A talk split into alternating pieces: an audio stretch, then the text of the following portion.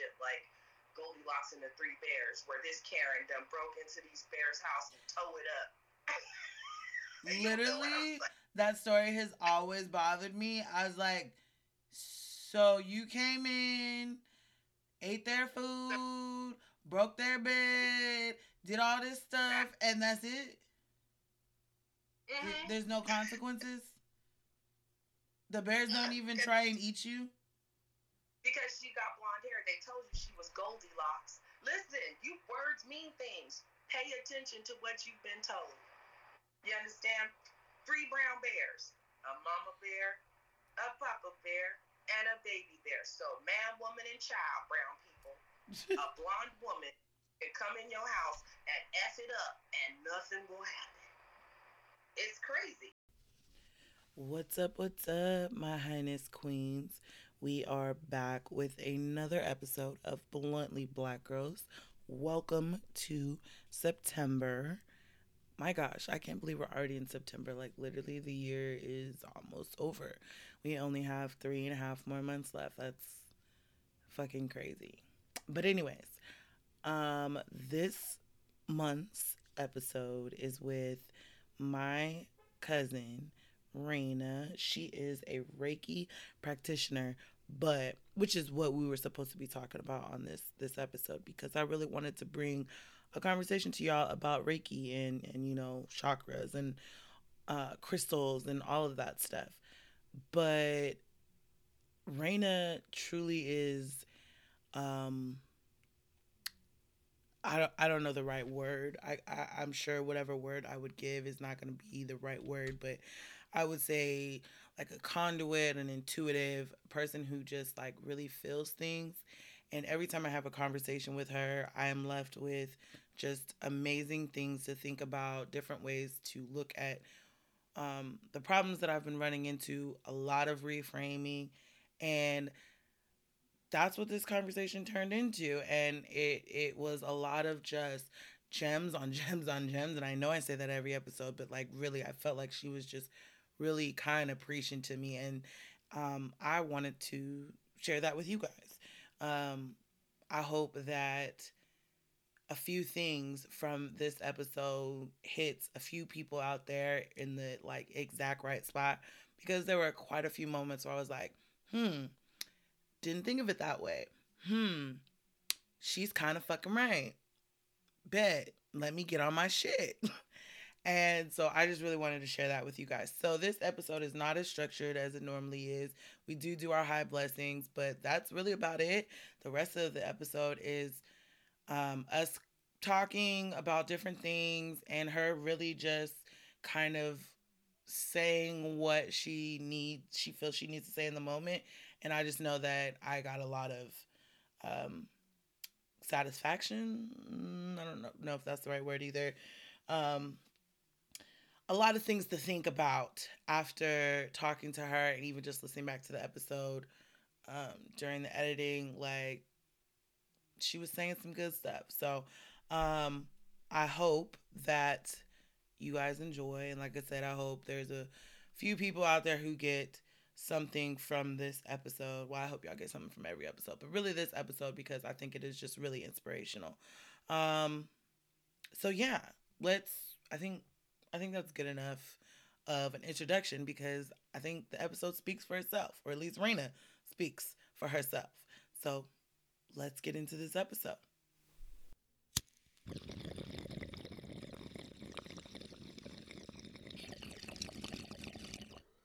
So let me introduce who came to smoke with me today. It's my family, so it's extra special. Extra special sister smoke session family style. Um, Highness Queen Raina. And you know, it is so amazing the the gems that you can find in your own family. Like I knew you were amazing, obviously, but I don't be paying attention. and I did not know you were this amazing.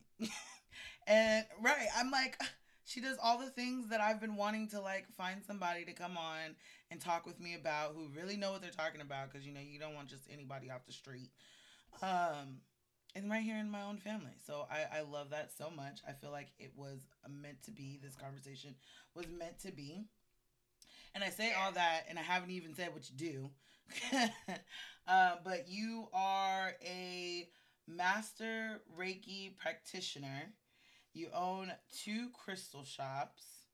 And do we are we talking about the podcast? Are we saying that? Because I know we're still figuring it No, out. it's in the, uh, you know, my lovely, my lovely baby cousin is going to help me get this uh, podcast. It's the Oddest Goddess podcast, talking about all things spirituality, holistic wellness, and just random fabulousness. I love that so much. I think it's so amazing. I will absolutely be your number one fan. Um so yeah, I'm this this has been something that I've been very much um interested in the topic of Reiki and crystals and I've like kind of da- dibbled and dabbled all throughout my life, but never really did more than surface level Googles or whatever. And um but I feel like it's always kind of pulled me back like through my entire life I can remember different moments where this type of spirituality was like very intriguing to me. So when we were at the barbecue and then you told me you're a, a master practitioner, I was like, yes, this is the moment. This is the moment where I'm supposed to learn more. And you Oh, smoke. I'm glad to help you. journey. yes. I think it, I think it's interesting because we are family. You look at me, that's my big cousin. You don't think about, you know, when you're with your family, you don't say, "What do you do when you go to work?" Right. You're like sandwich, right? Right. So it's not a thing where you're, you know, always plugged into the people closest to you. But what I found is your network is your net worth.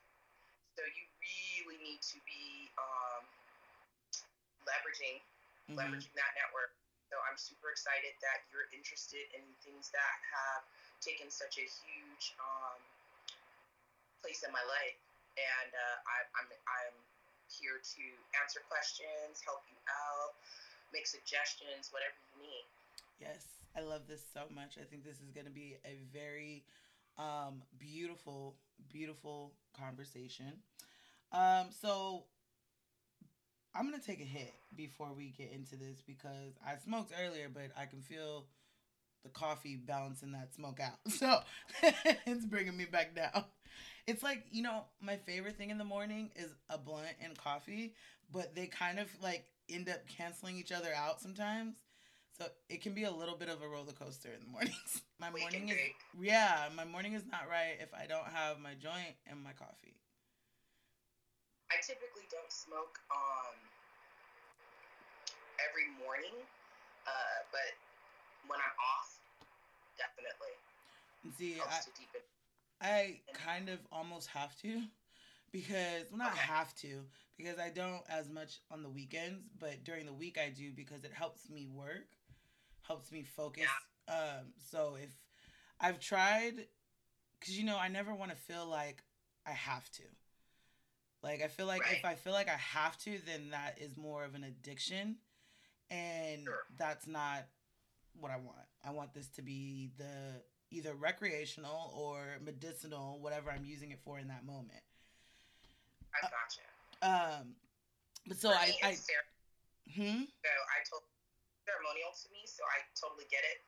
Ceremony is something you typically do when you're you're partying or you're focused on something important. right, So, thinking about things in a habitual or addictive way, I think of them as ceremonial. Is this something you would do before an important ceremony, or is this something you would do before or during a celebration?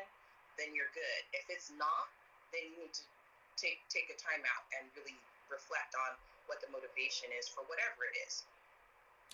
you know, I have never thought of it that way, and I think that's a very interesting because I did I I found myself fighting the fighting it and like um the urge to smoke in the morning, but I couldn't get my work done. So this will have to, and this is part of the work of un, unlearning, reprogramming, unprogramming, whatever you want to call it. All of the things that we are just constantly being you know, fed osmosis from the time you're born. You know, you know, what do they say? Uh, weed is going to make you a stoner, stoner slacker. You're going to be unfocused. You're not going to get anything done. You're just going to be doing it. So you, you believe those things.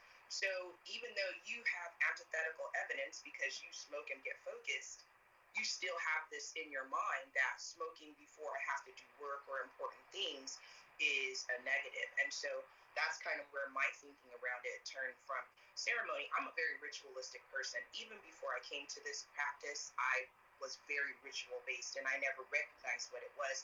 I just had habits or things I mm-hmm. like. I like things a certain way, right?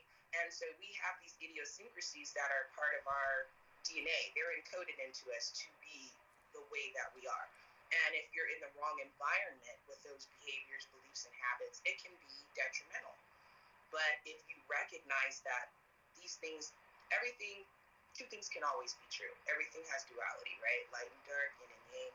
So the same way people say, oh, smoking weed before work or smoking weed before, you know, you're going to be social, that's a crutch or whatever. You can say, you know, just like our indigenous uh, natives would do, they would smoke the peace pipe, right? And they would have a blend of tobacco, probably some cannabis or other things in there and that's what they would smoke to calm the mind, to focus the group, to connect to the collective consciousness and make important decisions about the entirety of their tribe. So, why do we now, because we've been westernized and ritualized into that thinking, believe that doing the same thing that our ancestors did is a negative? I. It's funny to me because until we like started talking about this right now, as much as I preach about like, you know, I want this to be something that's normalized, I want this to be like I know for a fact and I say it all the time, I get high and I get extremely productive. I know that about myself as long as I'm I'm consuming the right thing.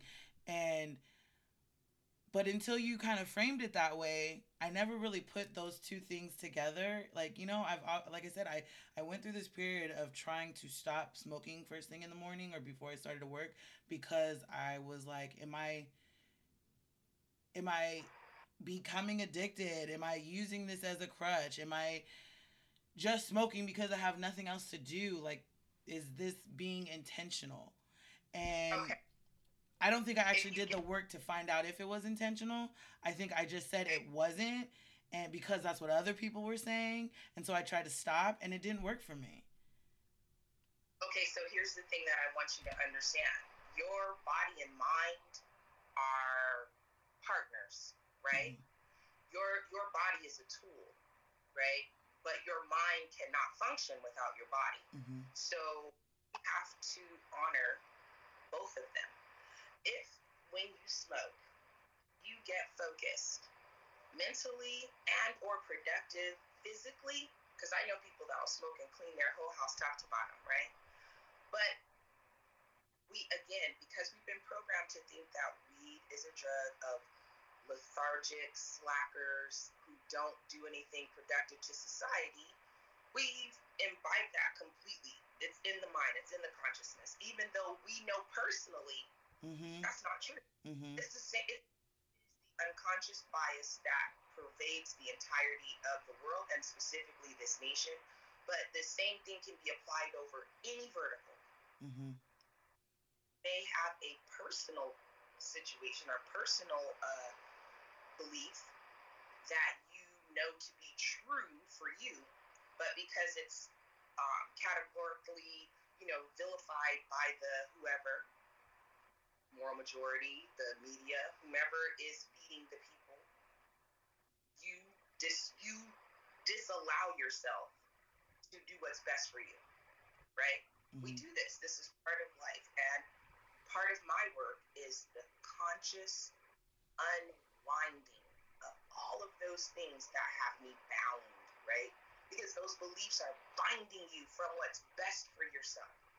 And if the goal is to highest self, which is antithetical to the governmental control goal, because of course that's not their goal. Mm-hmm. If every single one of us was operating at our highest capacity, we would not be supplicant, we would not be docile, we would not be easily you know, directed, we wouldn't imbibe. And I keep saying imbibe because you eat with the mind, and the mind will eat itself. So you really need to be focused on what you're feeding it, right? What am I listening to? What am I watching? Who am I around? What do I see? What do I hear? What do I taste? Right? Because those things are coming through your, all of the things that affect us affect the whole mind, body, and spirit. Right? So we have to heal the entire being. You can't just go to therapy. You can't just go to the gym. Oh, you can. You can. You can do whatever you like, whatever's best for you. But there is an evolution to the way that you begin to use your whole self. The body is a tool. Mm-hmm. Is a tool. That's it's so of, interesting. It's so. I want to be a. Want to have all. I want to be a Leatherman. I want all the tools. I'm a jack of all trades, right? Yeah. And I used to negative saying, and then I heard the whole saying, and I was like, hmm, okay, right? it is important that we embrace what's important for us. And then outwardly assimilate to what other people need, right? So that we can all be part of the whole. But if you're not whole, you're a broken link. Right? right? What is this link? Goodbye, right? They're like, no. Have to be solid hundred percent. And and and you know, I want you to know that what you're doing, this podcast, I was scared to do it. I'm a business owner. I'm a very 70s baby. I keep my world separated, honey. Right? Because some people see me and they think they're looking at an authority figure. And I'm just me. Mm-hmm. Right?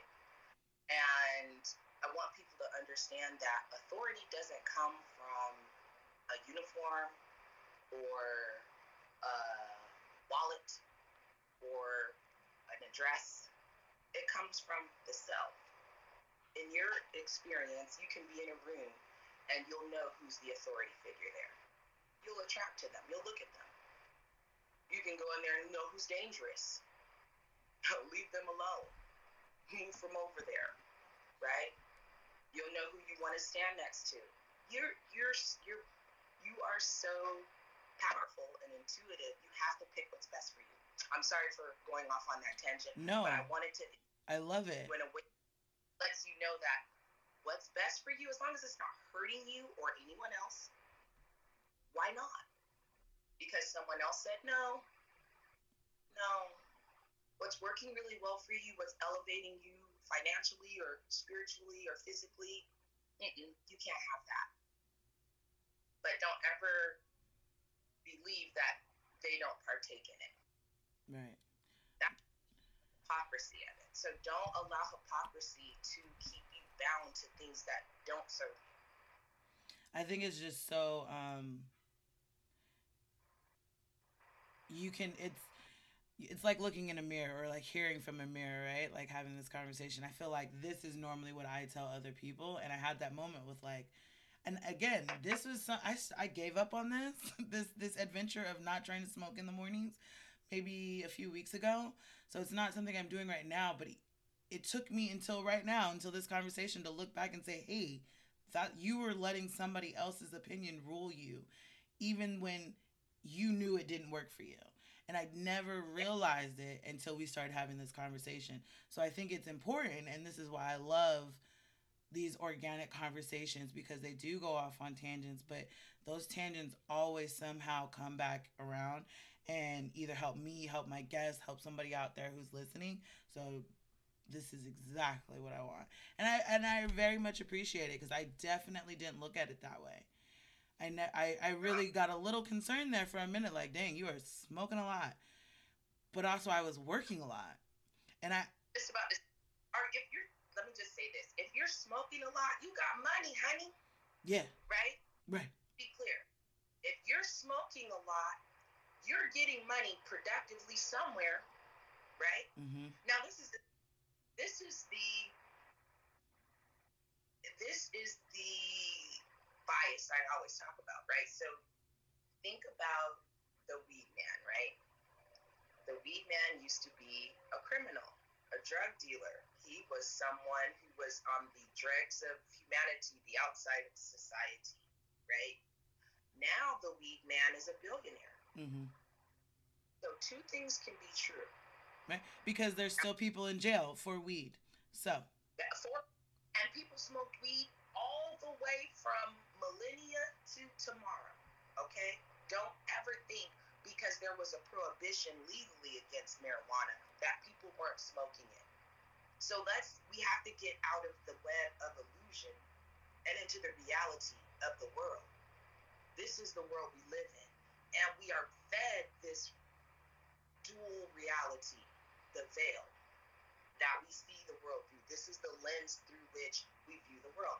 So they can show you things, or you can see things and experience things and hear things that you know to be true, but not believe them. Mm-hmm. That's just crazy. Even like in okay. myself, that's so crazy to me. Like it's just it's to like you said that unconscious bias that that I didn't even know I was acting out until somebody else pointed it out.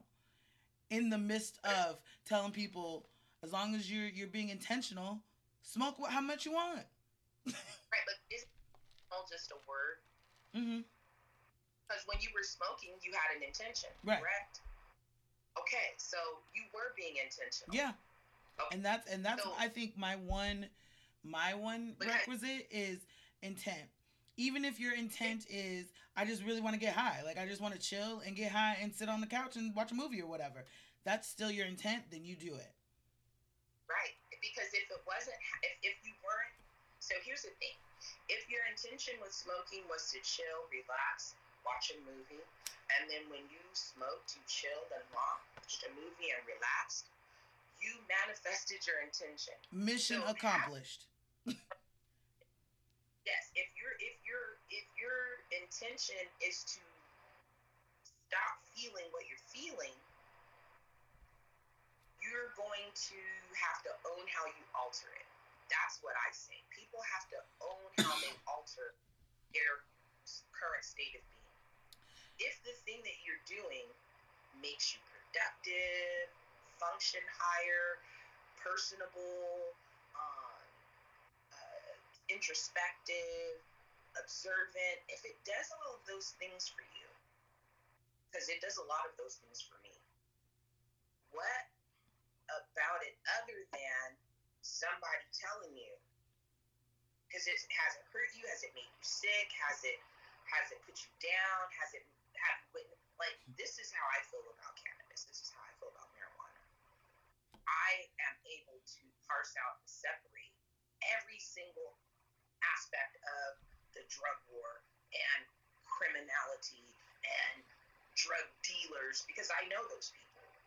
I grew up with them. I know what they look like. I know what they smell like. I know what they sound like. They're not what they think because the the real issue is they're businessmen.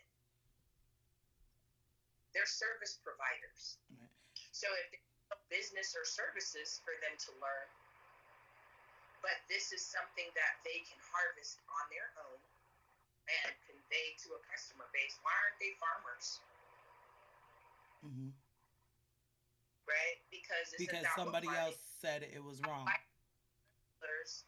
Right? Because if you eat enough burgers, you're gonna get a feeling. Right?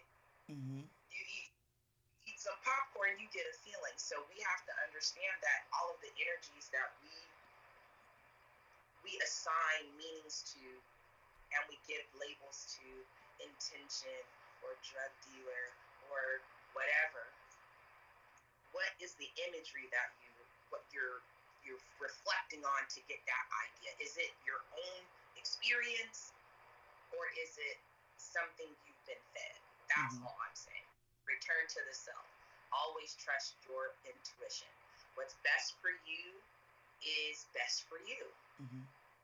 And and you are allowed to choose you and make sure you're good as long as you're not hurting yourself or anyone else. Yeah. I am a very person. And I, I just want all of us to be free thinking. I very much agree with that. Especially that as long as I, I I've I fully believe that this world would be in a lot different place if people for the most part stayed out of or minded their own business and worried about themselves in terms right. In terms of as long as it's not hurting you or hurting somebody else if it don't fit don't in those it, it don't matter to you. It means nothing to you don't need to look at it. Mind your own business honey. Yeah. That is my world. And actually because it is such an important part of the way i was raised there's a child in my family, Layla, who is also an intuitive and also works with me in my store. When she was about two years old, she wouldn't like to swim. We had a swimming pool, and she would just put her suit on and chill by the pool. She was just doing her thing, and people would be like, "Get in the pool, get in the pool." She was like, "Do your own business." That baby is now 19 years old. I'm like, that's a truism for the rest of her life and my own. When somebody is in the wrong, I'm do your own business, honey. Mm-hmm. You can ask anybody. that is hilarious. From the mouth of babies. From the, that's where you know what's real and true. Mm-hmm. When it hits you, so ding, that bell rings. That's true. Then this is part of the thing that's funny to me people will have those moments where they recognize now I need to mind my own business. But they don't they don't receive it. They keep going. They double down. they double down. See, I but you know, recognition and, and is the first step. So now if we can just get you into acceptance, you know, and accountability, then yeah. we'll be making progress in the world. but yeah, I I um I feel very good after after this conversation because it wasn't really something that was bothering me because like I said, I I tried it. I recognized that it didn't work for me, so I moved on. But it makes me feel better to be like, yo, you can trust your own intuition. You don't have to try it and see that it doesn't work for you. You can trust your own intuition and just keep it moving. Hey, you know the saying, if it ain't broke, don't fix it. We need to work on the broken things. Mm-hmm. There's two things you really need to work on. People be focused on the wrong thing. Well, right? you know what that is? That's just avoidance, in my opinion. So rewind that all the way back to your what you said. You weren't doing your own business, mm-hmm. right? So if you do your business, because you know my business says I can get up, smoke, be productive, knock it out do my thing and still be chilling. Mm-hmm. Why is that a negative? Think about that. So you have to do your own business. You have to stay focused on what's keeping you moving until it's not. And then until you pivot. Not. Then you pivot. Then you say, okay, I need to set my game up in this place.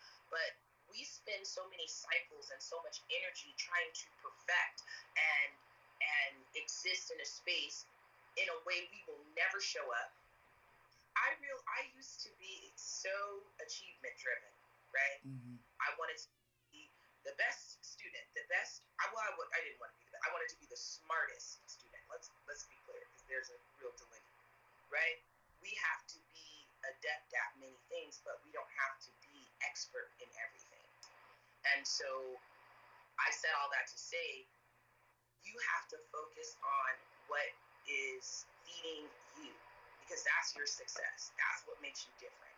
And it's hard for me even with my business because I have a really amazing person that does some marketing for me that's always like, you need to do videos. I want you to make a YouTube channel. You and I'm like, I don't want to be on TV. Uh, my motto is don't watch me watch TV. Leave. I want to be left alone to do whatever I want to do because I definitely am, am aware of you know, eyes. Right. And so it can make it, it, it makes it, it makes you start questioning yourself a little bit and like double, double, it's not the word I'm trying to use. Um, second guessing.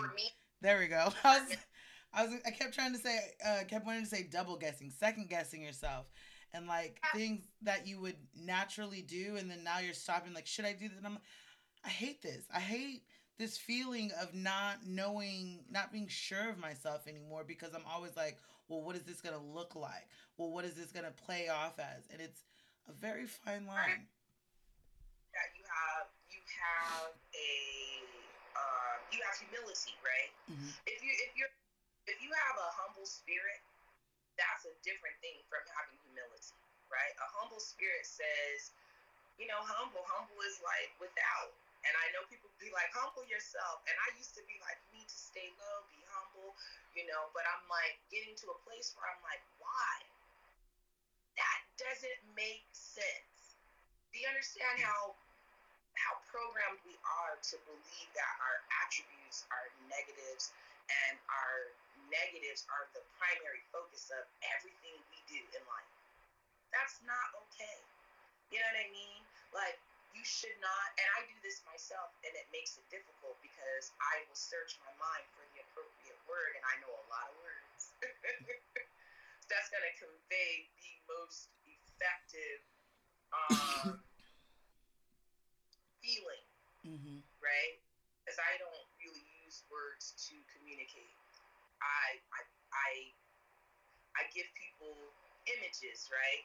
Things they can see for themselves Mm-hmm. So this is what part of what I'm learning about what I do is when you speak, words are things, right? So if all the words that I was saying were floating out of my mouth and you could see and read them, would they make sense? Would they be things that you want to be on a piece of paper or on a screen? Because, like you say, second guessing yourself comes from when someone sees the eyes, right? People are going to see this or hear it or whatever. You know what I'm saying? They're going to see it. So, what are they going to feel? What are they going to see when they see and hear this? And that's what makes you circumspect. So, we think of it as doubt, right? Mm-hmm. It's a pervasive feeling for Black women that we are failing. And we are not. We are not. We are so hard on ourselves. Hard on ourselves. We are not failing. We are holding this whole fucking country up. Okay? Mm-hmm. We are the fucking backbone of this country. If we didn't have steel in our spine, if we didn't have fierce energy, if we didn't have a queen's self-possession, we would we would be humble. Because that's what they humble yourself. I'm not going to. I will not. And you will not.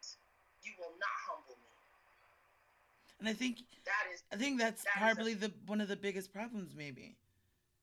It's a ferocious goal of mine, so this is why you don't want eyes. You understand?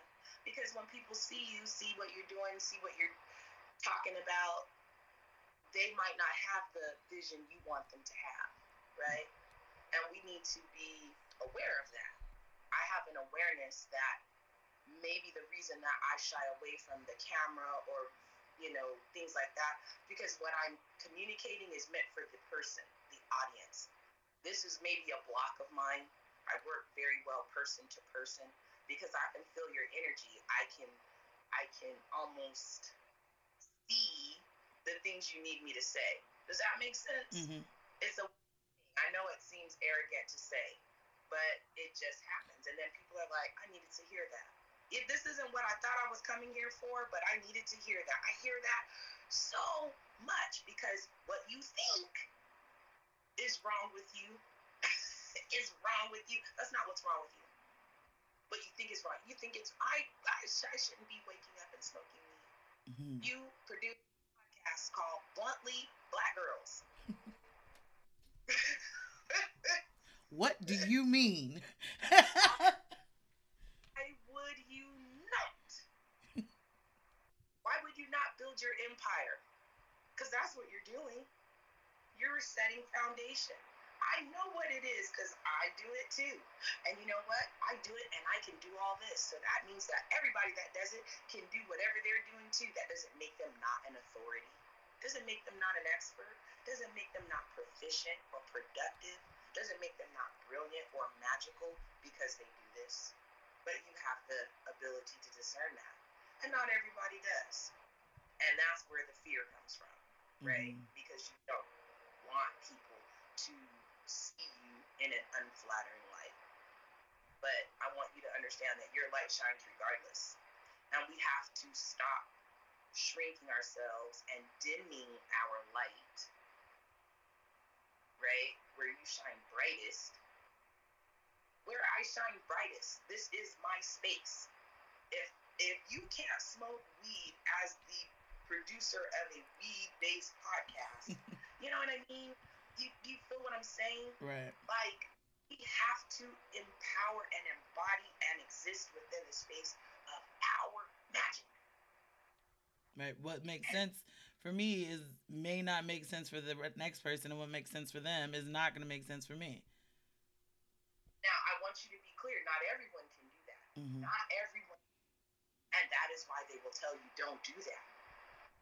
Don't do that." Right.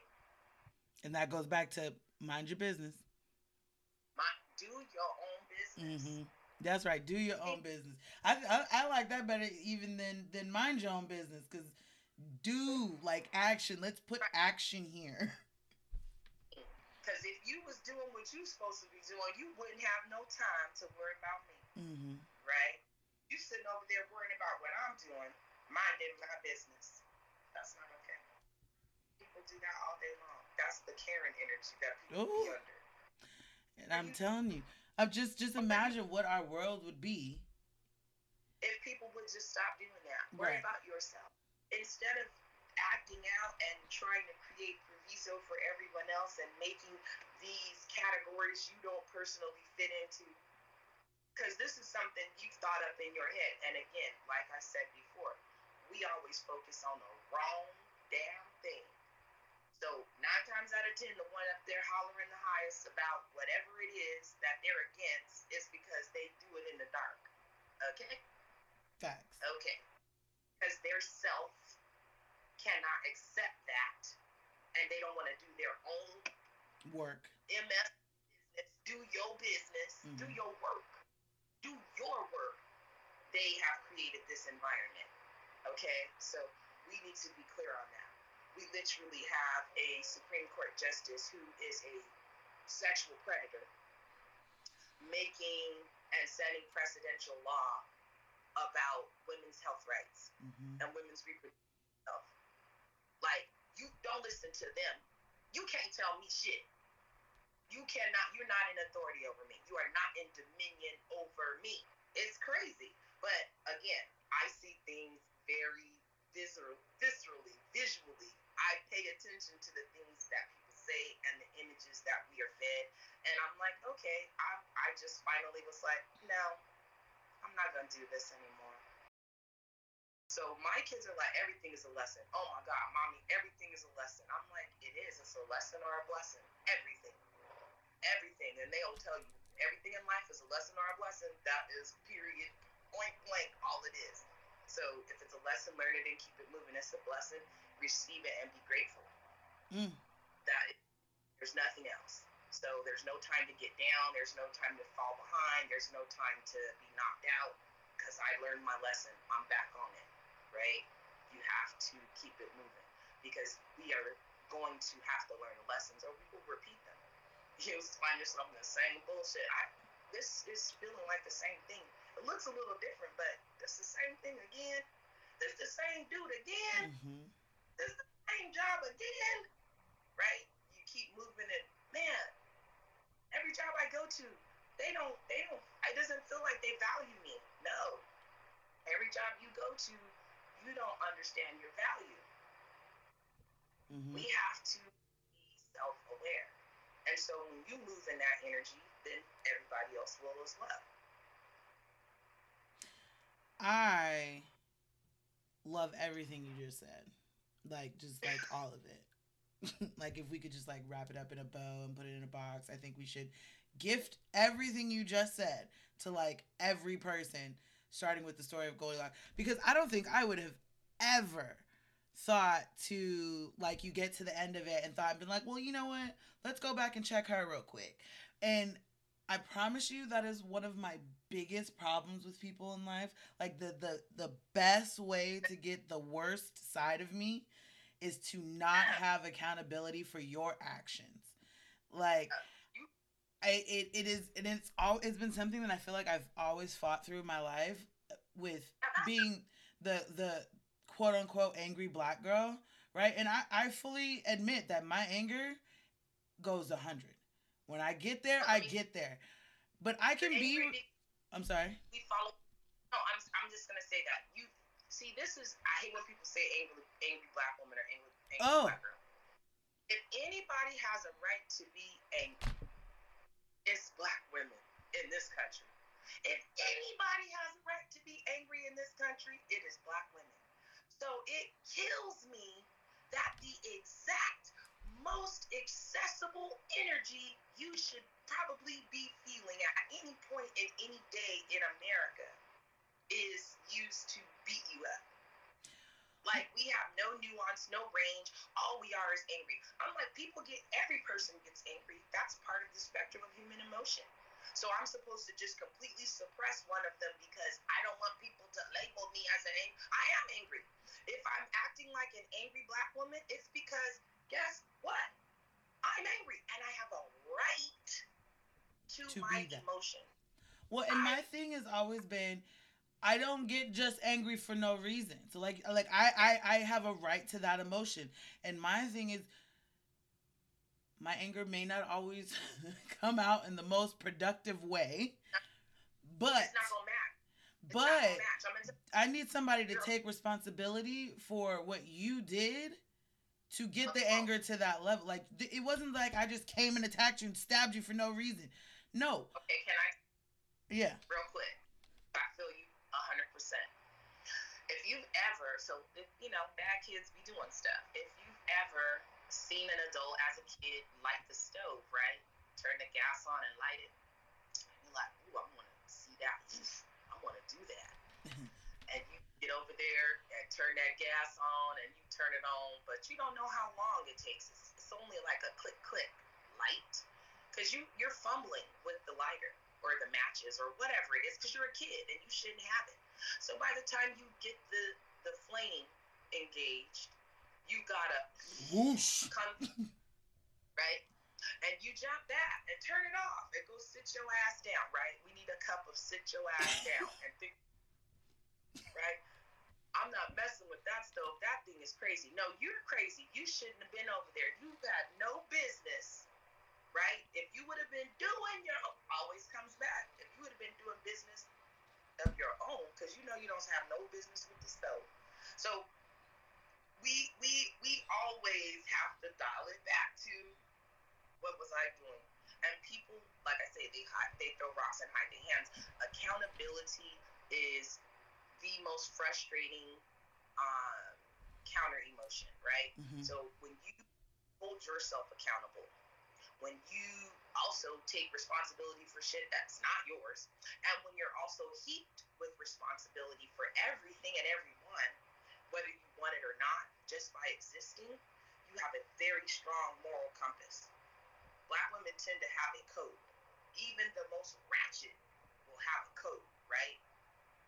Now we all get squirrely. We gonna waver. Some of that code gonna be, you know, but we're aimed at true north for the most part. And when people are not on message, because when we fall short, we are castigated. Let's be clear black women are vilified and castigated in this country just for existing. We didn't do nothing, we just showed up already. Your hair, your clothes, your butt, your back. What? You know what I mean? I, so, we are the, I fully believe we are the most hated person. Yeah. yeah. Easily. They tell you everything they put that bullshit on TV. They put it on the internet. Black women are the least marriageable group in the entire nation. I'm like, you know what? That's because we don't want to marry y'all. Step your game up. Black women are the most highly educated group in the nation as well. So you, you can't trick us. right. okay. It's not that we're the least married. We're the least to deal with y'all bullshit. we the least to fall for the okey doke. but I'm like, you have to exist in your space, and you have to you have to reprocess this information in a way that serves you, right? Because that information will serve you poison if you're not in a place to to see it for what it is. But getting back to the responsibility that Black women feel and the anger that we feel. So in this moment, I'm just t- tying it all together.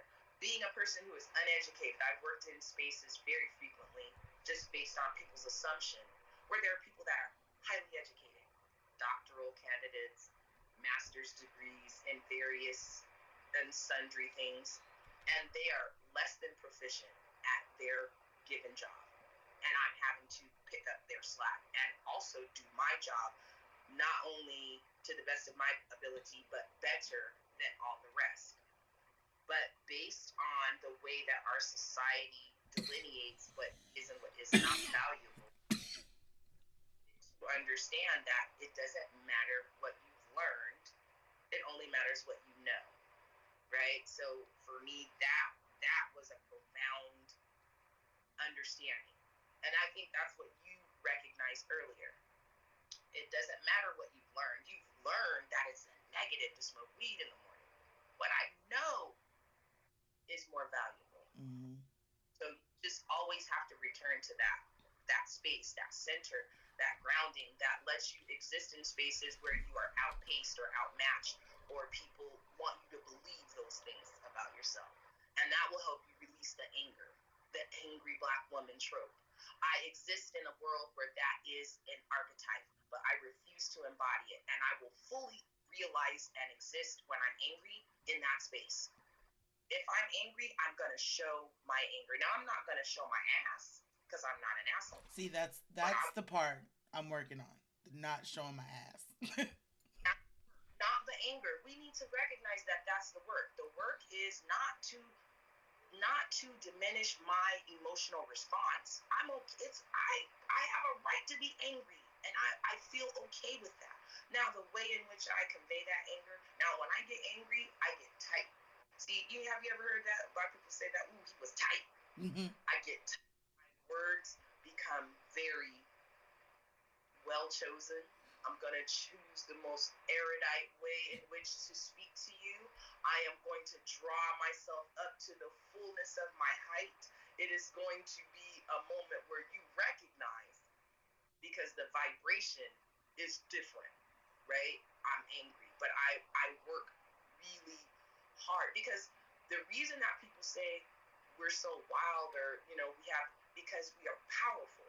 This is what people don't recognize if a if a powerless person is angry, nobody gives a shit. Nobody care. You ain't got no power to harm me. You can be mad if you want to, mm-hmm. right? The little dog thing. Look at this yipping dog going crazy, mm-hmm. right? I'm not by that. So we have to recognize that. We have to understand that the reason that they tell us these things is because they don't want us to access our power because I'll burn this bitch down with my words. Mm-hmm. I will, I will flame this place. When I leave, your face will be hot and red because you will. Now, and that's the feeling they don't like because they don't like castigation. And I, when I say they, that is the ephemeral that Anyone that is not us. Mm-hmm. Anyone, a black woman in America or in the world. So do not let people paint you into a corner because they made this caricature of us of the angry black woman so that you feel like I have to release one of my essential emotions so as not to be no f that i'm going to feel and experience life in the fullness of every facet if i am angry i am going to fully embody that anger mm-hmm. and i will express because why am I going to make myself have a heart attack with my repressed emotions and carrying trauma? Because you will. We carry all the traumas in the body. All that emotion is stuck in your throat, making you scream. That's why you got a hair trigger because of all the unspoken words that you had to swallow throughout your life. Mm-hmm. So yeah, that's yeah, that's why. And I'm like, and and be mad, but use your anger as fuel. Don't let it consume you, right? We have to be careful about that. We can't get so angry that it's debilitating. We have to release it. And this again goes back to I don't want to be the angry black woman. F that. Express, process, release, and do it in a way that doesn't make. Now, if you have an overreaction, that's connected to your sacral, and you need to work on that. Your sacral chakra is overactive. And so you need to balance it. You need to be more grounded. You need to be, you know what I'm saying? You need to counter, like you said, the coffee and the weed. You got to balance it, right? And it's okay. We are fiery. We are hot. And people don't like that energy because this power is overwhelming. If you're a cold fish, that fire will burn your ass up. And nobody likes that expression of our power. But I'm done with that. That is not part of my life anymore. I do not exist to make you comfortable with your lack of power. I think before, like when I was younger, because again, my temper's always been an issue my entire life. Mm-hmm. And I think before it was the overreaction was the mm-hmm. problem. Mm-hmm. And then that did because every reaction was an overreaction. It did very much give space for them to say the angry black girl. Now, yeah. do I feel like I was valid in my anger? Absolutely. Do I feel like the way I expressed it was productive or helpful in even getting my point across? No. But you're young, you that's you're learning how to to why we have to be careful about programming, right? And this is why we have to be conscious when we are parenting or educating or whatever. So with my children, right? Because we all have a temper. So, and a lot of the lessons that I taught my children, I also taught myself, right? Because my mom, I was a latchkey kid. My mom and dad got a divorce when I was little. So I had a lot of alone time, right? And I read a lot. I, I'm a voracious reader to this day. So I had a lot of information in my mind to create my personal code of ethics.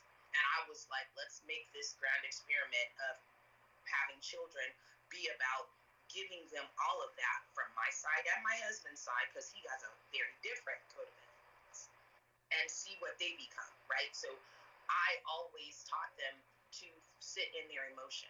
And I think that part of what you're talking about when you just said it's always been a problem, of course, because we are who we are. And if no one taught you back then how to process your emotions, mm-hmm. there's no way you would get to your big age and not have an overactive sacral, right? So you dial it back to when that's supposed to develop. You're, you're grounding your first chakra, your root. It develops when you're zero to seven years old, generally. And people get so specific when I'm talking, but I'm just painting a picture, right? So from zero to seven, your root chakra is developing. That's where you feel safe, grounded. That's where you get security. That's where you have a good relationship with money, like not as a child though, but so it's like I have access to resources. I have food, clothing, shelter. I have safety. My my big people, my adults, my parents, my teachers, they take care of me. They're caring. They love me. Now, if in your formative years you had experiences that were antithetical to that, you are already at zero to seven years developing energetic glitches, right? So then you go out of that, and then from seven to 14, because every seven years is a cycle of life, seven to 14, that's when your sacral is developing, and that's responsible for your feelings of like physical pleasure and enjoyment of culture and music and dance and art. And that's where you get your ability to process emotions, your emotionalism, your your physicality, your fertility, your sexuality, all that starts developing. So you think about when I was about 14, yeah, that's when I started to kind of like this is the kind of music I like, not my parents' music, but the music I like. When I'm 14, yeah, that's when I'm starting to understand physical pleasure. I'm starting to like athletics or I'm starting to date and you know whatever you have emotional response to other humans, you're you're picking your fin your friend group. That makes sense. So when you're doing that, if you're in that by the time I'm 14, I'm already exhibiting that my sacral is active and no one is teaching me when you're angry, you need to stop and think about what is this making me feel like? Not am I right or wrong? I'm angry because then you explain what happened. And then you say, is what person X or this situation or whatever's going on to make you angry, is that in proportion to the behavior that I'm exhibiting? If someone takes my pencil, should I kick them in the leg? No, that's not right. You say, May I have my pencil back?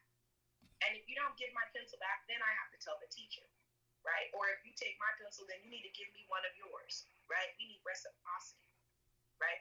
We don't need to have these outbursts, but we can convey that, nah, you can't take my pencil, you can't have my cornbread, right? You know what I mean? You you gotta be you. And if someone would have been able to teach you to have a fiery, nah, I said, you would be an adult that could set immediate boundaries instead of being an overreactive person. Mm-hmm. So we we have to recognize that a lot of the again we focus on the wrong thing. Fix if we just do our work, do our business, and fix the things in us that got off track, have a little kink, a little glitch, we would do better because we get so focused on, oh, I have a bad temper. Well, I have a very fiery presence. I have an active energy. So I know that about me. So I have to do things to balance that. That means I mm-hmm. have to be thoughtful. That means I have to be grounded, right? That means I have to be heart centered because then I can empathize and process and respect and understand. I understand why you did that and because I do, I can modulate my reaction. But when I don't understand, what the fuck, right? I swear she's reading me right now, y'all, because I I I had that moment of realization, like that. Okay, this anger thing let's let's figure out how we can balance this out and how we can maybe not have these overreactive because i know i'm valid in my anger. It's my reaction that i would like to adjust. And like I, I have clients that are like temper. I'm like you know what? You need to swim. Go swimming. A lot. A lot. You need, that guy. Hot. You need to get in like opposites.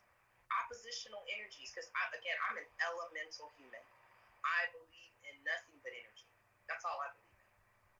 I believe that god is energy. I believe that thought and physicality are energy. I believe that sound frequency vibration energy are just that is that's the very basic atomic structure of the universe is just energy and so whatever energy you have you have to focus balance you have to create you you know what I mean? You have to work at it.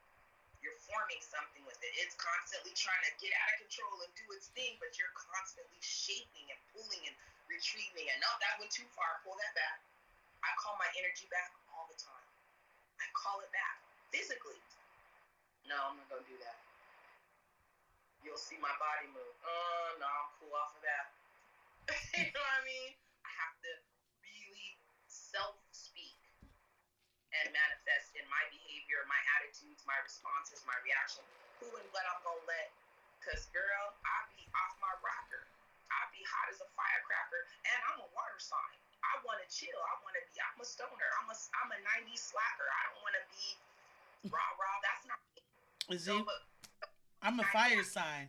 I'm like my natural inclination is to just be spicy all the time. you a '90s baby. Uh. Y'all kept ducking and bucking and having to fight. Y'all, yeah. that's y'all whole just buck. but that's the thing. Like I, I absolutely when I found when I had that like breakthrough moment of like, okay, I need to find some balance because, like I said, I know I'm not wrong in being mad, and I I, I can remember the blow up that I had where where like that sparked all of this. And well, see, the problem, you didn't have to act like you didn't have to do, but you're like, but what about what they did to me? Nobody remembers that. Right. Nobody remembers you pencil if you stabbed them in the hand with it. Right, right. And Nobody. I and I got to the point where I said, you know what? I no longer care. The only thing I care about is the fact that my blood pressure raises to the point where I'm shaking because I'm so mad. So I'm worried about my health and how this mm-hmm. anger is affecting me and my peace more than why are you mad? Because I don't care anymore. Because you don't care why I'm mad, obviously. So okay. I'm gonna put me first. I'm gonna you yeah. you be mad over there. My one of my dad's famous sayings, like you know, there's those things that you you those few gems that your parents give you that you remember for your entire life. One of his that biggest is... sayings is better them mad than you mad. Better. Yeah, for sure. Them mad than me mad. And so if yeah. you're mad, that's fine. Better be mad over there. Mm-hmm. Be mad over there by yeah. yourself. I'm gonna work on me over here because I'm good. And and when I had that moment, it, it was when I realized that my anger is is valid. I have every right to be angry. It's just let's work on how we express that anger because maybe you right. don't have to go nuclear on people. right. That's the part that I think is important to mention that if someone would have taught you how to process, right? They, if they, instead of them invalidating your feelings, you don't have to get that mad. You don't have to do, you shouldn't do, you, you don't do that, right? Because those are all negatives.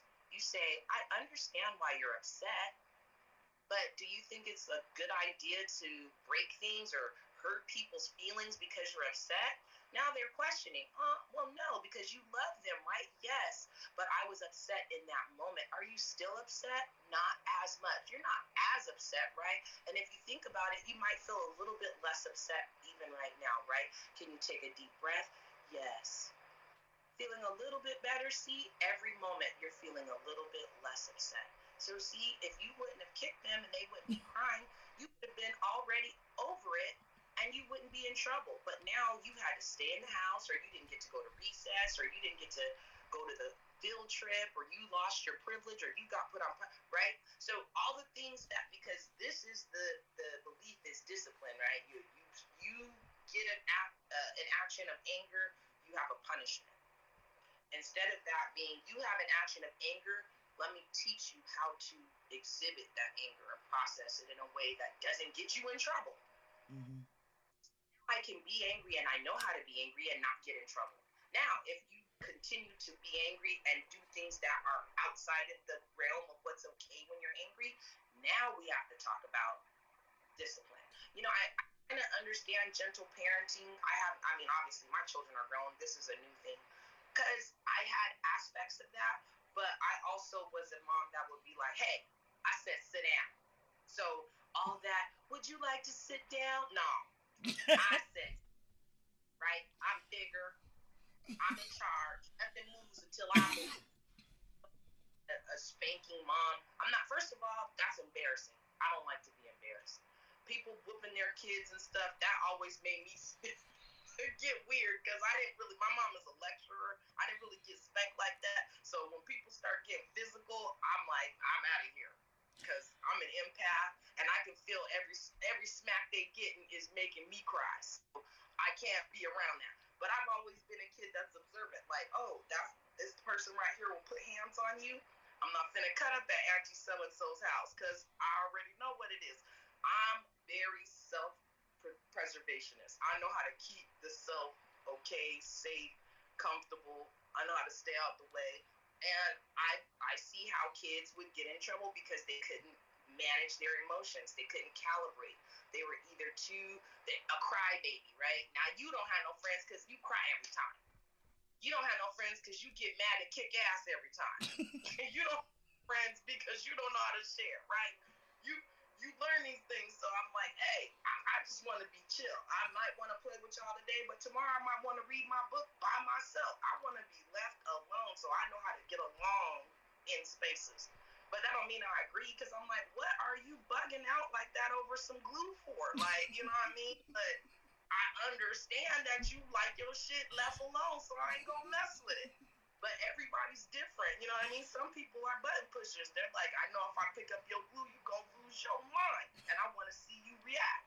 So you have to be able to deal with all of that.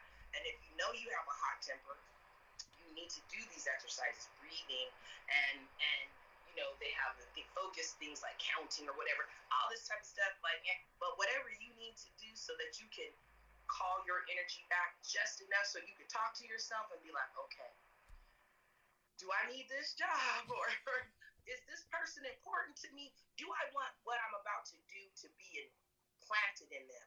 Because we affect each other so deeply with throwaway shit.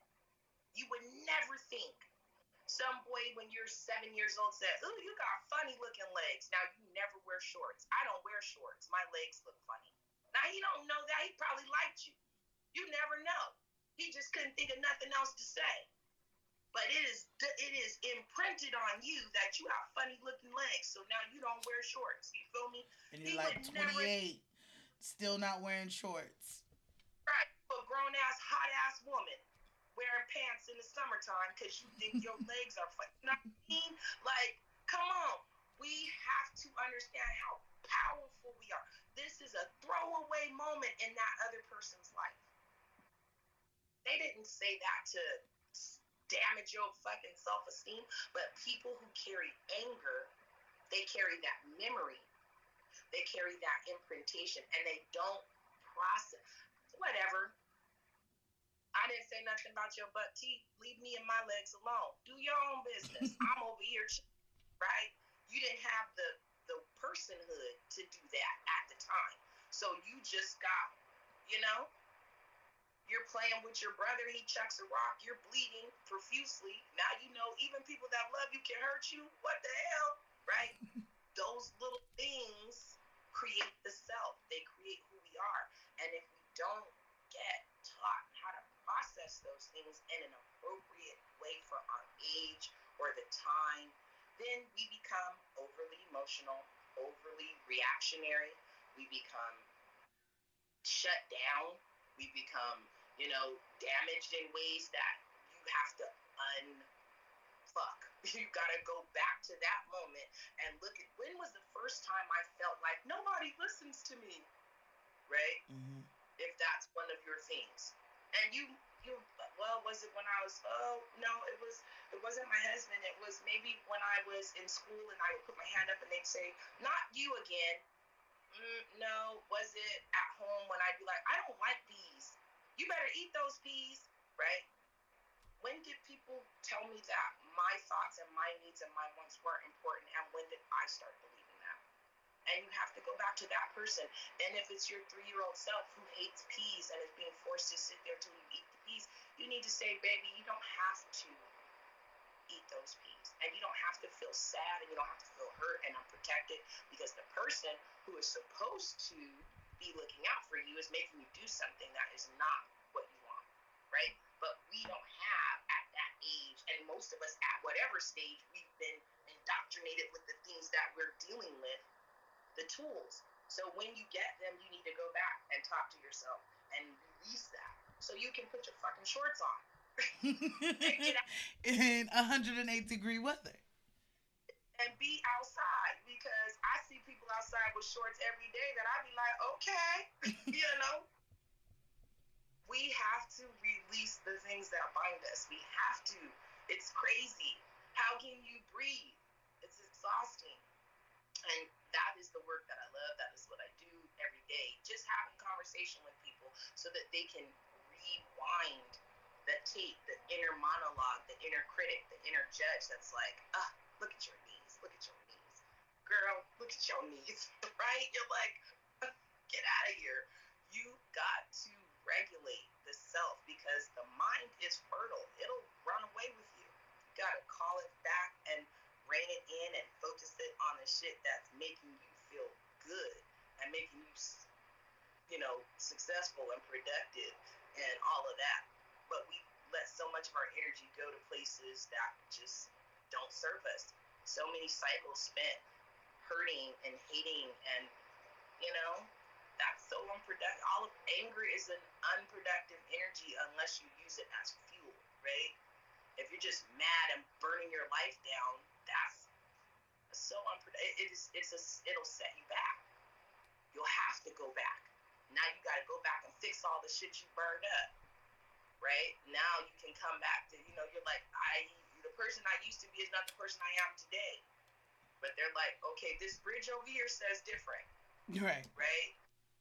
So you, you have to understand yourself in a way that allows you to to be graceful with yourself and give forgiveness and allow for growth and maturity and education and elevation and gives yourself room to breathe because sometimes I'm still gonna get mad and blow up regardless of how healed I am, how fixed you are, how many times you go back and hug your seven year old self you will have that moment.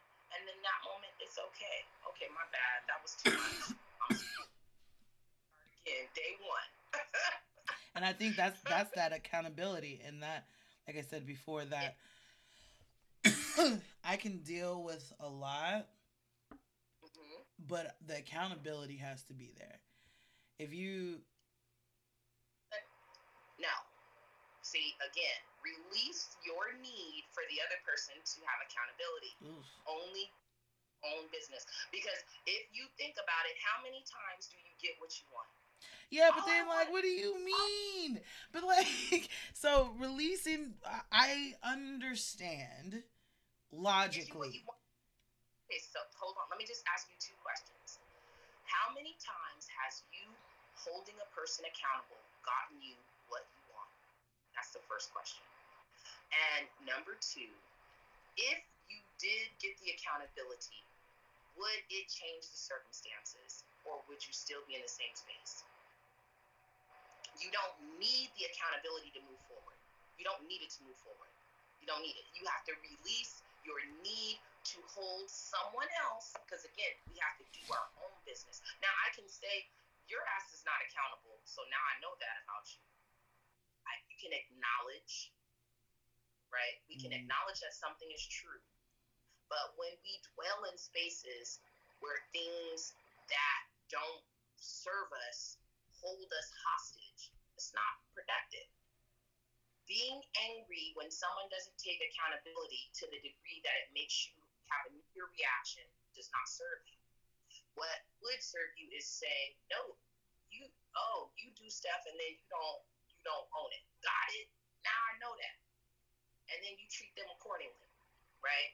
This is part of like when I'm doing executive coaching and you have a team member or when you're working in an environment where someone in your team is one of these strong men, right? They, they've taken the strongman archetype. I'm just going to mansplain you and shout you down and co-opt your ideas and, you know, this type of shit, right? Now, complaining about that guy is going to feed the imagery that he is big strong man and you're uh, complaining weak, right? Instead, you turn that, oh, these outbursts of yours, you know, when you get emotional like that, it's really hard to communicate. I don't really understand what your focus is, right? When you do that, you disarm them. Sometimes you got to give people what they want. Give them what they want. It takes the wind out of their sails, right? I'm trying. I'm trying to get to the crux of what I can do to help you, but you're really spiraling right now. See, you you've completely taken his and made it something that he not because me personally, I don't get upset when someone says I'm emotional. I should be, right? I'm human. I'm alive. Emotions are part of my everyday existence. That's a true fact.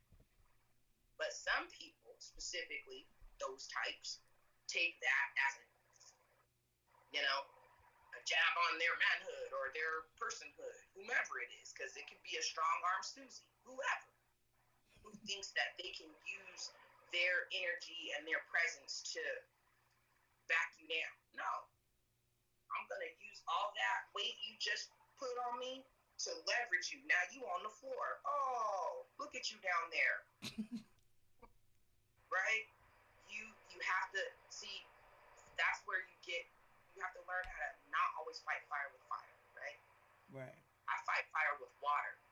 Now you down there sizzling. Oh, mm. that's you the, I mean. That's the part yeah. that I struggle with the most. like and that and the like I said, my my reaction is always fire. Yeah, of course. That's what we were. That's what we're talking about. Yeah. This is why So, like, you literally need to do practices like, even if you're not a swimmer, take baths instead of showers sometimes. I actually hate baths. I love I do I love being in the shower. The shower is my happy place. It is where I go to think. I hate baths because I feel like I'm sitting in my own dirt. So I have to take a shower first, and then by the time I take the shower, I'm like, well, now I'm clean. Well, I don't take baths because I, I I too am like I'm not gonna sit in my own filth. That's not a thing. But when I take baths, it's like I need like I'm from the Calgon, take me away generation. So when I'm in the moment of washing, clarity, spiritualism, connection, I'm centering myself in the most visceral way in water. It's a return to the, the weightlessness of the womb to release things that are not healthy or that are not um, productive. It's a wonderful thing. Ritual bath is a wonderful thing to do, and I absolutely do them. I make ritual bath for intention setting, but it's not the same as I need to get ready for work. No, I, I take a shower 95% of the time. But when I do feel like I'm just heavy, I'm just mad, I'm hot, feeling spicy, I'm feeling myself getting snappish.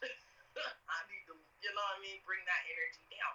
So I think it's, I think it's like just about understanding that wherever you are is okay, and there's always a way to turn it to your advantage, even when it is what quote unquote a negative because you know you get in that water, it's going. Let me think about how am I gonna. That little email was, you know, that pissed me off. But let me think about what I'm gonna say, so I can send back all the right words, but in the order that's gonna let them know I'm not the one or the two. Yeah. That have, you know, and then you're like on Monday, gotta walk in the office sheepish because you don't let somebody have it. You know, it's it's important to own yourself and your emotion and your response, and that's it. That is the next step. Now, I get what you're saying because that's not fair. But is life fair? I, what What do you want? Do you do you want to be right or do you want to be happy? Mm-hmm. I want to be happy. I'm always right. Okay, I don't need you to validate my rightness because this is what it is. You needing the other person to validate that they're in the wrong, and you know now you gotta kowtow because and people don't like that feeling. People don't, and I understand that they don't because I don't like it. But that's why I strive to stay in the right. You know what I'm saying? I think what um I think the part that you the question that you asked that really kind of like made me think like even if this person did take accountability, would I still think you're a horrible person? Because, like, right now, I think you're a horrible person, right? If you said, okay, I'm a horrible person, would I still think you're a horrible person? And the answer is yes. Like, you admitting it is not going to change my opinion. I'm going to get you what you want. Right. And it's not going to change the situation. Right. Those are the two. Let's get me what we want, what I want, does this change the situation? Those are the places where you focus your energy. If it's gonna do neither of those, you gotta keep it moving. Yeah. Because it's a trap to distract you from what you're supposed to be doing. Right. While you sitting there with them hostage and accountable to their behavior, you missing out on what you're supposed to be doing. Because people, some people gotta be left where they are. That everybody can't go where you're going. And when people show you who you are, you gotta believe them. Trying to extract the good or the just or the whatever from people will exhaust you and waylay you and turn you away from your purpose. You gotta find a coalition of the willing. Right. okay? To find your tribe, your people, your squad, your whatever, and move together with them. Right. The ones you don't have to worry about, question. But I think everything that you've said today has been one exactly what I needed to hear. So I hope it's exactly what everyone else needed to hear. We're not I'm not I'm not wrapping up, but um but I really wanted to to go back really quick on what you said um and I feel like you kind of gave a little bit of a a blueprint of sorts to to how how to start healing and how to start reframing and rethinking a lot of these negative thoughts and these things that um, we, especially as black women, are told about ourselves and that is drilled into us um, to the point where we start telling it to ourselves. And um, it was like a light bulb moment for me. I I've been really working on healing and and you know that's the conversation that we had that a couple days ago a few days ago and when you were saying like go go back to the moments where you remember thinking oh i felt a i feel like a b and c or i'm failing here or i'm doing this like whatever that thought is and go back yeah, to the beginning. Go back like to if you have to go back to three year old self and really going back and and telling yourself like no this is okay. Mm-hmm. And I don't know that I've ever thought of it that way or if it's ever been presented that way. And it seems like something so simple, but everybody has their light bulb moment, right? And I think that was just like my that that explanation was very much a light bulb moment. So I want to say one, thank you for the direction. Okay. And um, the insight. And welcome. Thank you for listening to me ramble. You know? Of course, you are. Um, you are just like this is. I, uh, I just speechless. Got me speechless over here. I have no words. And for someone who talks a lot, that is saying a lot to not have any words. Uh, but yeah, I really think, and I hope that that gives a light bulb moment to somebody else if they're trying to figure out, you know, how do I heal and how do I start that journey and try that try that yeah. try you know identifying those negative thoughts that you have about yourself and going back and remembering when was the first time i heard this? Or when was the first time i felt this way? And like reimagining that situation and ending in a different way. Yeah. and, and so i want to do our high blessings. Um um yeah. So working on positive, talk to yourself, to myself, um, and affirming and manifesting. I've really, really been um, focusing on manifesting lately. Um, so, my high blessing for today is I am becoming who I am meant to be and who I want to be but who I am right now is still more than enough. Progress over perfection. I'll kill you, girl. Oh. That will it, it, it used to make me do nothing. Absolutely. Because I'm a wrong. I, if I can't do it right and perfect, I just won't do it. And that is stupid. Yep. That is literally my life motto for most of my life. Yeah, it that per, that perfectionism, that that imposter syndrome, all of those things are the plagues of my uh, uh, emotional life. but everyone's because who doesn't want to give their best? So you you again you have to transmute. Transmutation is literally taking energy you already possess. So when you have all those negative feelings, that's energy it's just low energy. You have to transmute it, which means to change it. So from from dark to light, from to from negative to positive, you you transmute that feeling into something else. Because I'm so worried about making sure I do this right, I'm gonna really put my time, energy, and focus into preparing. So there's ways to do the thing that take that energy away because that comes from fear. All the negative feelings you have come from fear. And so, you, what am I afraid of? I'm afraid of looking stupid. Well, why am I mm-hmm. afraid of looking stupid? I'm afraid of looking stupid because I don't know what I'm talking about.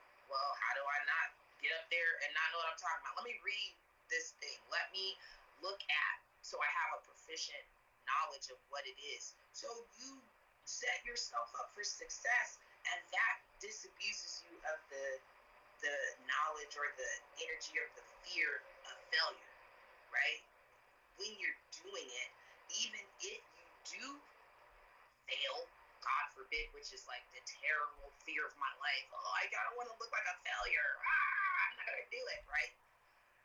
If you do, then what? You just die? Are you gonna die? Because you fell before and look at you breathing. Still here. Look at you still here. So you could just not do nothing, or you could just still be trying. Try again. Do it better. Work harder. See, I don't like hard work. I hate hard work.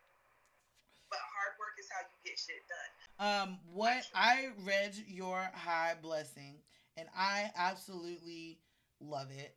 And like I'm going to put this like on my wall or my mirror to like read every day because it's so cute.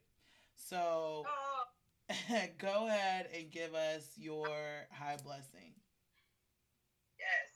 It already is. You already are. There's no need to stress or wish on a star. Sit your ass down and think of a plan. You've done it before. Do it again. Yeah, cause I I love it. I was like, I feel like everyone should hear this. Like, we can replace the story of Goldilocks with this. Yo, I I'm here for that plan. Goldilocks. Yeah, we're crushing her out. I'm very. I'm still. I'm so sh- shooketh about Goldilocks. I will literally never look at that story again the same. I definitely understand that I have uh, thinking about the world that is off kilter to most people. So you really have to trust that people will accept those things in the spirit that you mean them. So I want to tell you, I love and commend you so much for doing this and being open and and sharing yourself and bringing people into this space to say things and share things in a very comfortable and beautiful way. It's Well- lovely. So, so much for having me. Thank you. I appreciate that, and I think this has been one of I say I do say this like all the time, but this is like my favorite conversation. um, I feel like I've learned so much about myself, so much about um, reframing the way that I think things. Um, and so much about you. And like we said, this is not what we meant to talk about. So we definitely have to have you come back on again. But either way, I'm very fulfilled in the conversation that we did have here. Um, and I think that, um, again, everything happens for a reason, and I believe that things will work out as they are meant to be. And so this conversation was meant to be this. Okay, well, I, I, I, I receive it. Yes, And I hope you slice and cut, you know, remix it. I got you. I definitely got you. Before we head out, I do because we are definitely way over time. So I appreciate you giving me extra time, extra um, parts of your day here. So before we head out, I always like to ask a random ask question because what is highness without randomness? So I have a list of questions and they're numbered 4 through 20. So you can pick one of those numbers and I will ask you that question. 11. 11.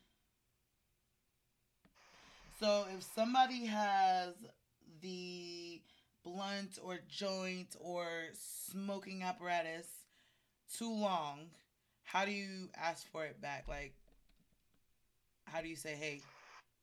Oh, I'm that person. So I'm like, oh, let me stop politicking or stop politicking. Oh, I'm from the Bay. Hey, I was about to say, I feel like the Bay is really coming through right now. Because I feel like, well, I, I, I don't know. I think the, there's a lot of things that I think are from the Bay, or I'm like, nah, that came from us. And people are like, no, we've been saying that. But I feel like politicking, that's us. hmm yeah, it is. Yeah. Yeah. Very much uh pedestrian right there. E40 would be proud. Um, I think I think I'll just be like, so you gonna pass that? You Okay. so you gonna keep holding that? Like Yeah. it's normally like I want you to know that I need you to keep it going. Yeah, that's the one. See, when you do that, then the person's like, "Oh, my bad." yeah. You're Yeah, like, no, it's cool. it. Right. It's cool. It's Yeah. cool. Just pass it. You can keep talking. Just just pass. Yeah, you can all that yakety yak, but for real, I'm telling you, that's the talking stick. The person with the blunt always got something to say. Keep it moving, player. Again, I have you've given me a lot of things to think about. You've reframed a lot of things that I've thought um, about in the past and I think this has just been like a really like amazing and beautiful conversation. yes. Yes. And Yeah. I can't wait to When do I- it again.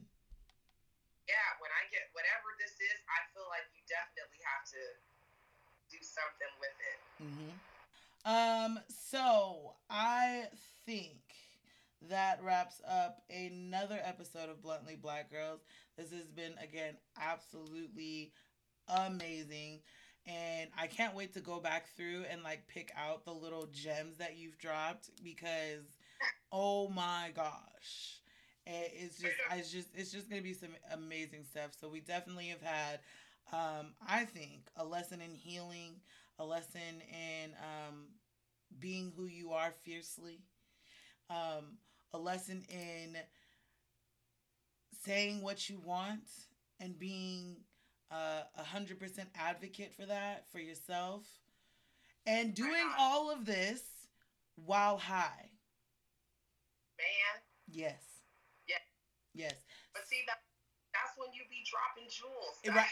That's why I love these conversations. Like I'm telling you, the cannabis, it just ramps up everything because this was already in you, right? This is everything we have. Again, the affirmation, everything we have is in us already. The cannabis just opens the floodgates.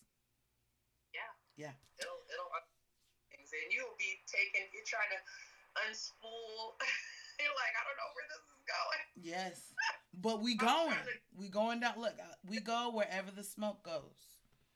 yeah i like it Yeah. i like that smoke goes this is dope like i said i never thought i would do anything like this but it was amazing i had a great time Yes. um we at the secret door we sell crystal pipes and just a ton of things to crystallize your life.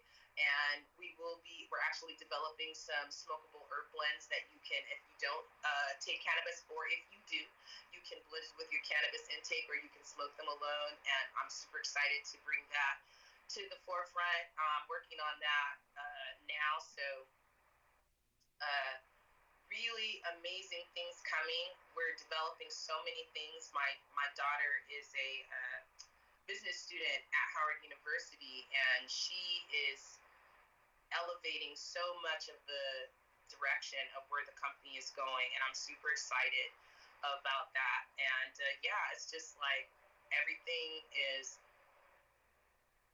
opening up you know? It's a real um, interesting thing like it's you know several of the things that we sell are about in, integrating and incorporating crystal energy into your everyday life so that's why we have things like the crystal water bottles. We have a lot of vessels and we have self care like Gua sha and facial roller because we want you to understand that these naturalistic, these nativist, these um, organic materials have energy and resonance and vibration that you can connect to just like you connect to other people. You connect to colors, environments, textures we are vibrational beings. We are always, you know, feeling. And it's really interesting to see how crystals can influence the way that you feel. They can bring you down and, and accelerate and decelerate and lift you up and focus you and allow you to release and so many things. They, they're like an activation, right? Because I look at your physical body as almost like an antenna. It is sensing, it is feeling, it is smelling, it is seeing, it is touching, it is vibrating, it is connecting to everything around you. You can walk into a space, you know, someone's been having a heated conversation, you can feel it in the air. It's heavy. What, what, what what's going on in here? You know what I mean? you we've all had those feelings, and so it's important, like we talked about earlier, to connect to your core and trust your intuition and hone it so that it can be trusted. Because when it's, you know, uh, unopened, unactivated, when you don't use it, you don't connect to it, you don't resonate with it, it, it it's not always going to be spot on because it's got so much interference. Other things coming in, other people's opinions, chatter. You know what I mean? You you have to hear your inner voice and understand it so that you can move forward and not be in confusion and not have, you know, running loops where you're constantly repeating the same circumstance over and over and you're not moving forward and you're not getting past it and you keep pulling it up and it keeps becoming a problem and you don't know how to resolve it and even when you think you're doing different things it's still it's because those unresolved things you are they're in you. We carry it with us. So wherever you go, there you are. You know. I think that anyway. um, I think that one when I seen the crystal water bottles, that was the first time I ever saw anything like that, and I really love those. Um, and I think that uh, smoking with a crystal like pipe and like understanding the what the crystal energy is and I think that would just be such an elevated experience like a really intense beautiful high so I'm very yeah. excited to try that and it's going to make me really think about what uh which one I want to get. Mm-hmm. Yeah. Yeah, it's always so the, one of the things, one of the most like kind of ubiquitous questions is, what should I buy? What I, I, I, what should I get?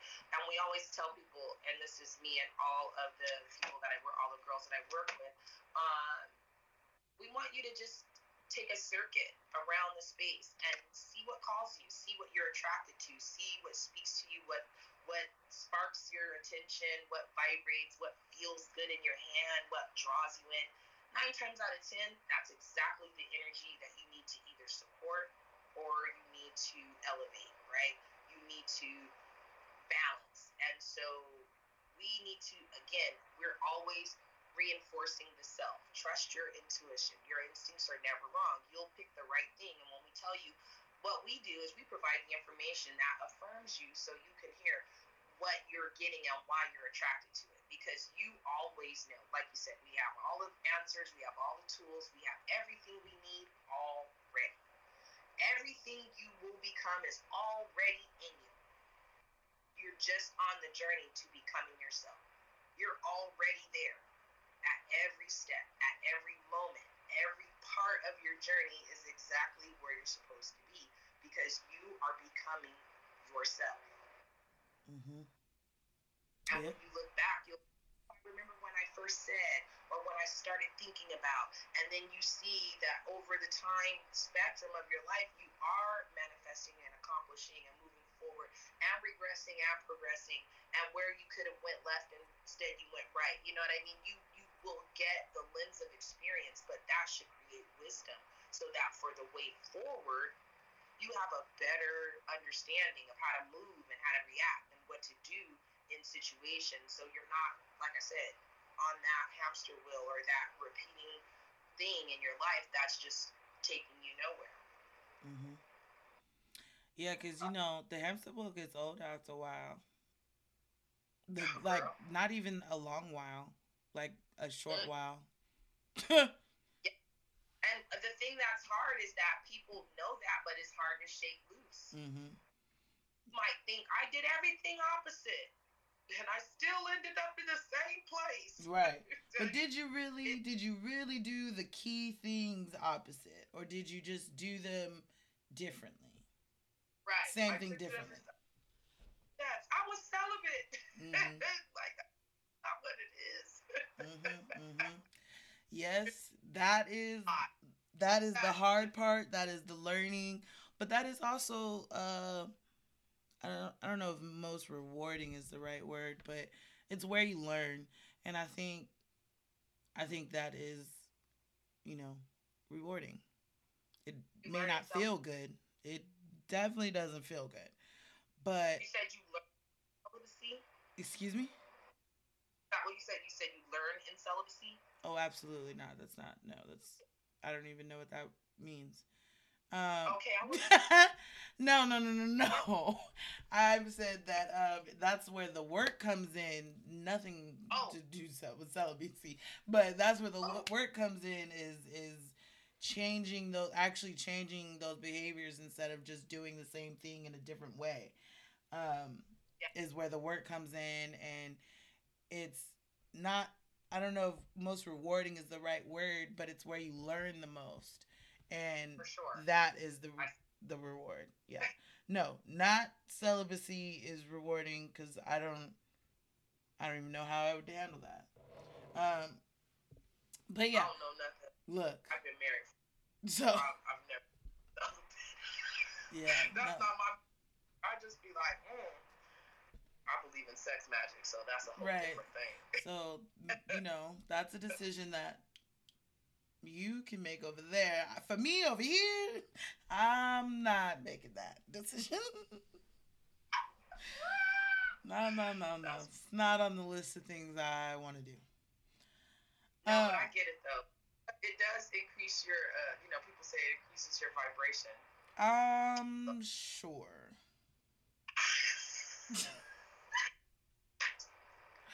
I'll never know. No. Yeah, right. I believe you. I don't feel the need to test out the theory. I told you I'm here for all the pleasure. Like, all the in this. So I want to say um, once more, thank you again for coming through, dropping all of your wisdom. This has been like such an amazing conversation, and I can't wait to have another one. Um, and once again, I want to tell the people where they can find you. They can find you on IG at Reiki R E I K I underscore Ray R A I, and of course, I'll have all of this information in the show notes so that you can hit her up again. Don't be weird, but definitely talk to her, interact. We're going to help uplift her in her podcast. And once it launches, and make sure that everybody knows about it because I already know it's going to be amazing. Um, the the secret door uh, IG is at the secret door MH on all social media. And you can follow us at Bluntly Black Girls on IG, Bluntly BLK Girls on Twitter and visit the website www.bluntlyblackgirls.com for more podcast episodes. And don't forget to order your Intentional Highness set uh, box set. They are still on sale.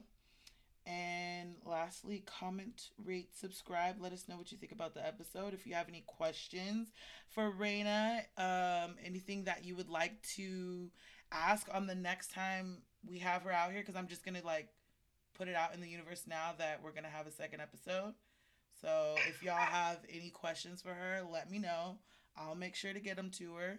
So Okay. yes. So smoke a blunt. Uh, ooh, wow! Look at that. Smoke a blunt, drink your water, and fuck what anybody gonna say about being a bluntly black girl. And we are out. It's a pervasive feeling for black women that we are failing. And we are not. We are not. We are so hard on ourselves. So incredibly hard on ourselves. We are not failing. We are holding this whole fucking country up. Okay? mm-hmm. Are the fucking backbone of this country. If we didn't have steel in our spines, if we didn't have fierce energy, if we didn't have a queen's self-possession, we would we would be humble. Cause that's what they humble yourself. I'm not going to. I will and you will not. You will not humble